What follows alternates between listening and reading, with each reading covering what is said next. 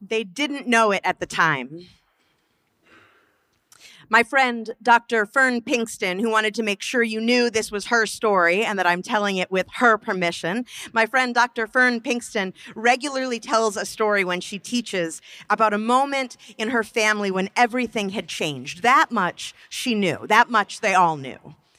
She was a young adult at the first family Thanksgiving after her parents had split up with fireworks. It was messy and painful and dramatic. Multiple people in the story went to jail. Not for very long, but like still. There had been other loss too, including the death of the beloved grandparent who had always convened this Thanksgiving gathering. They'd always had the meal itself, of course, but maybe even more important than that was the sharing that happened on Thanksgiving night everybody in the family would prepare and rehearse something a song on the piano or a duet for two guitars and two voices. People planned in advance, and the kind of family talent show that happened as a result was something that they all looked forward to. But that first holiday, after everything had changed, it fell apart. People had gamely showed up, but it wasn't the same the Fern had pulled hard to make the tradition happen anyway. The familiar anticipation, the rhythm of the day. In my mind's eye, I see her in a certain evening light, lamplight, trying to get the family together in one room, in one place. But that's just my imagination about it. I mean, in my imagination about it, because I know her so well enough, well, well enough to picture it, I see her face drawn and anxious and a little irritated and ultimately just sad. Family had gathered, but people were missing. Their absence is heavy and noticeable. The family had eaten, but now what? That night, the talent show never really got off the ground. People resisted, and, and all of Fern's efforts to rally people fell flat. And finally, she was alone with her uncle Eric, just the two of them, debriefing just some of what had happened, grieving just some of the losses. He summed it up when he said, remembering all those years and all those feast days and all that music. We didn't know it, but those were the good times. When I was growing up as a preacher's kid, many, many Sundays and many holidays, we'd have guests over. Often my mother would try to invite folks who might not have a place to go otherwise, who would be alone. Sometimes these were also people that my brother and I thought were the weird ones, um, but they were the ones who needed the invitation, right? But whether we found the guests irritating or not, even whether my parents particularly liked them, that wasn't the point. We worked our way through the list of church people sitting down most Sundays with folks who had walked across the driveway from church to our house after worship. We had so many guests, so many weeks, so many holidays that the question became is somebody coming over or is it just us?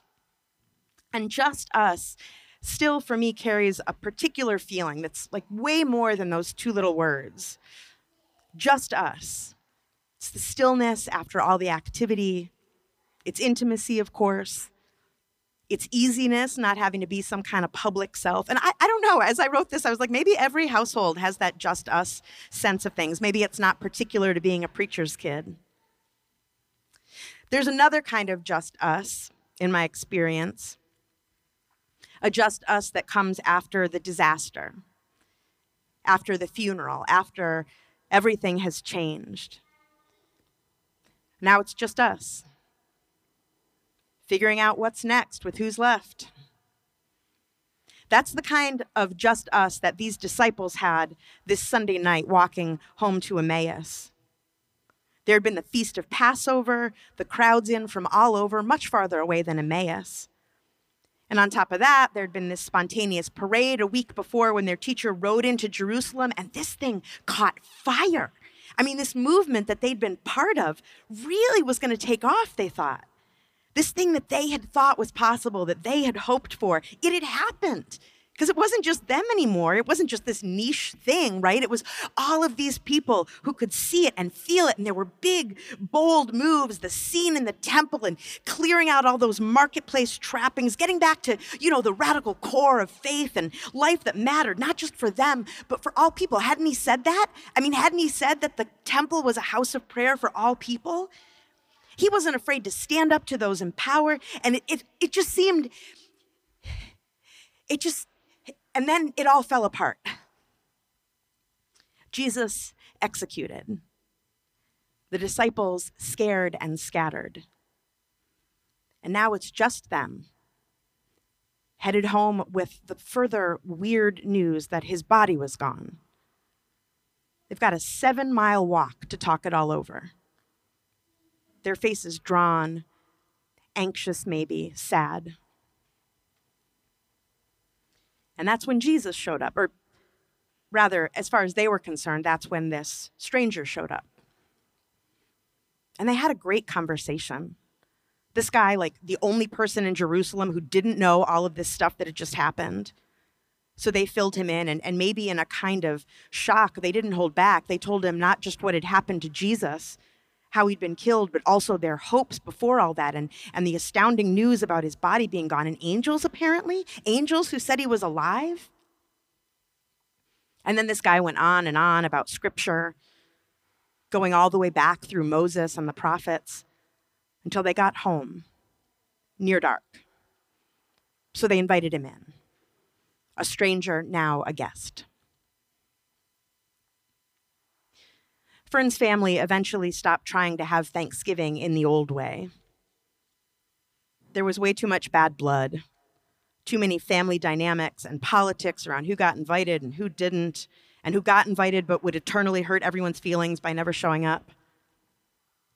But Fern's a true believer and a consummate convener. She wants to bring people together for meals and events and learning and gardening and grieving and sharing stories and something really delightful that she calls the show and tell show. So she wasn't going to let the possibility of this family gathering go completely. This winter, she organized a family trip, not for the first time. But this time, nobody acted like, oh, I didn't know that that plan was really happening. Nobody flaked out or backed out no one got weird about room assignments. And in fact, someone invited Fern to share the very room she'd hoped to stay in, the one with the big fireplace. There were late night conversations with just one or two people. There was an easiness to the big group meals, no awkward public meals spread out at a long restaurant table, just the intimacy of their Airbnb. And why don't we just have leftovers tonight? One night they were in the backyard, the twinkle lights on in the growing darkness the little kids playing by a creek there. And with the sound of conversation behind them, Fern and her uncle Eric were together again, alone, in lawn chairs. Fern, he said, getting her attention. He gestured around them. These are the good times. There are three times in which to really know an event according to a dear departed pastor named Fred Craddock, a short guy with a little twinkly little face. Anyway, he says there are three times to know an event in rehearsal, at the time of the event, and when you remember it. In rehearsal, when you're anticipating a thing, your understanding of it is limited because, I mean, because it hasn't happened yet. Technically, it's not even 100% certain that the thing will happen. Then, when it is happening, your presence, your attention is sort of limited by the muchness of it. If you're married, think about your wedding day, right? So many people, so much busyness and activity and logistics, so fast. When you're remembering the thing, though, you have the advantage of time and space and reflection. You can make meaning then. You can integrate what happened on that day or on that trip in that exchange. In the book of Luke, especially in these resurrection stories, there's a pattern in which people understand by remembering.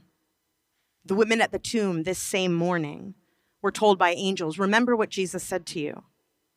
And then they remembered, and then they sprang into action, going to tell others what they'd experienced. And these disciples on the road home, They didn't know it at the time when they were walking with a stranger that it was Jesus. They didn't know it at the time when he was talking through all those scriptures that he was talking about himself. They didn't know it at the time while, he un- while they unpacked the groceries they'd carried home and set the table that their guest was about to be their host.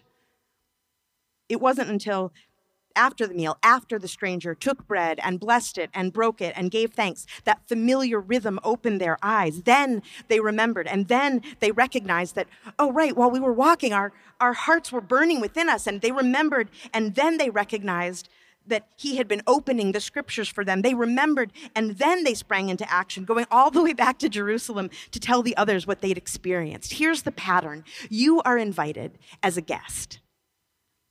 There is prayer, a blessing, bread is broken, and suddenly it's Jesus.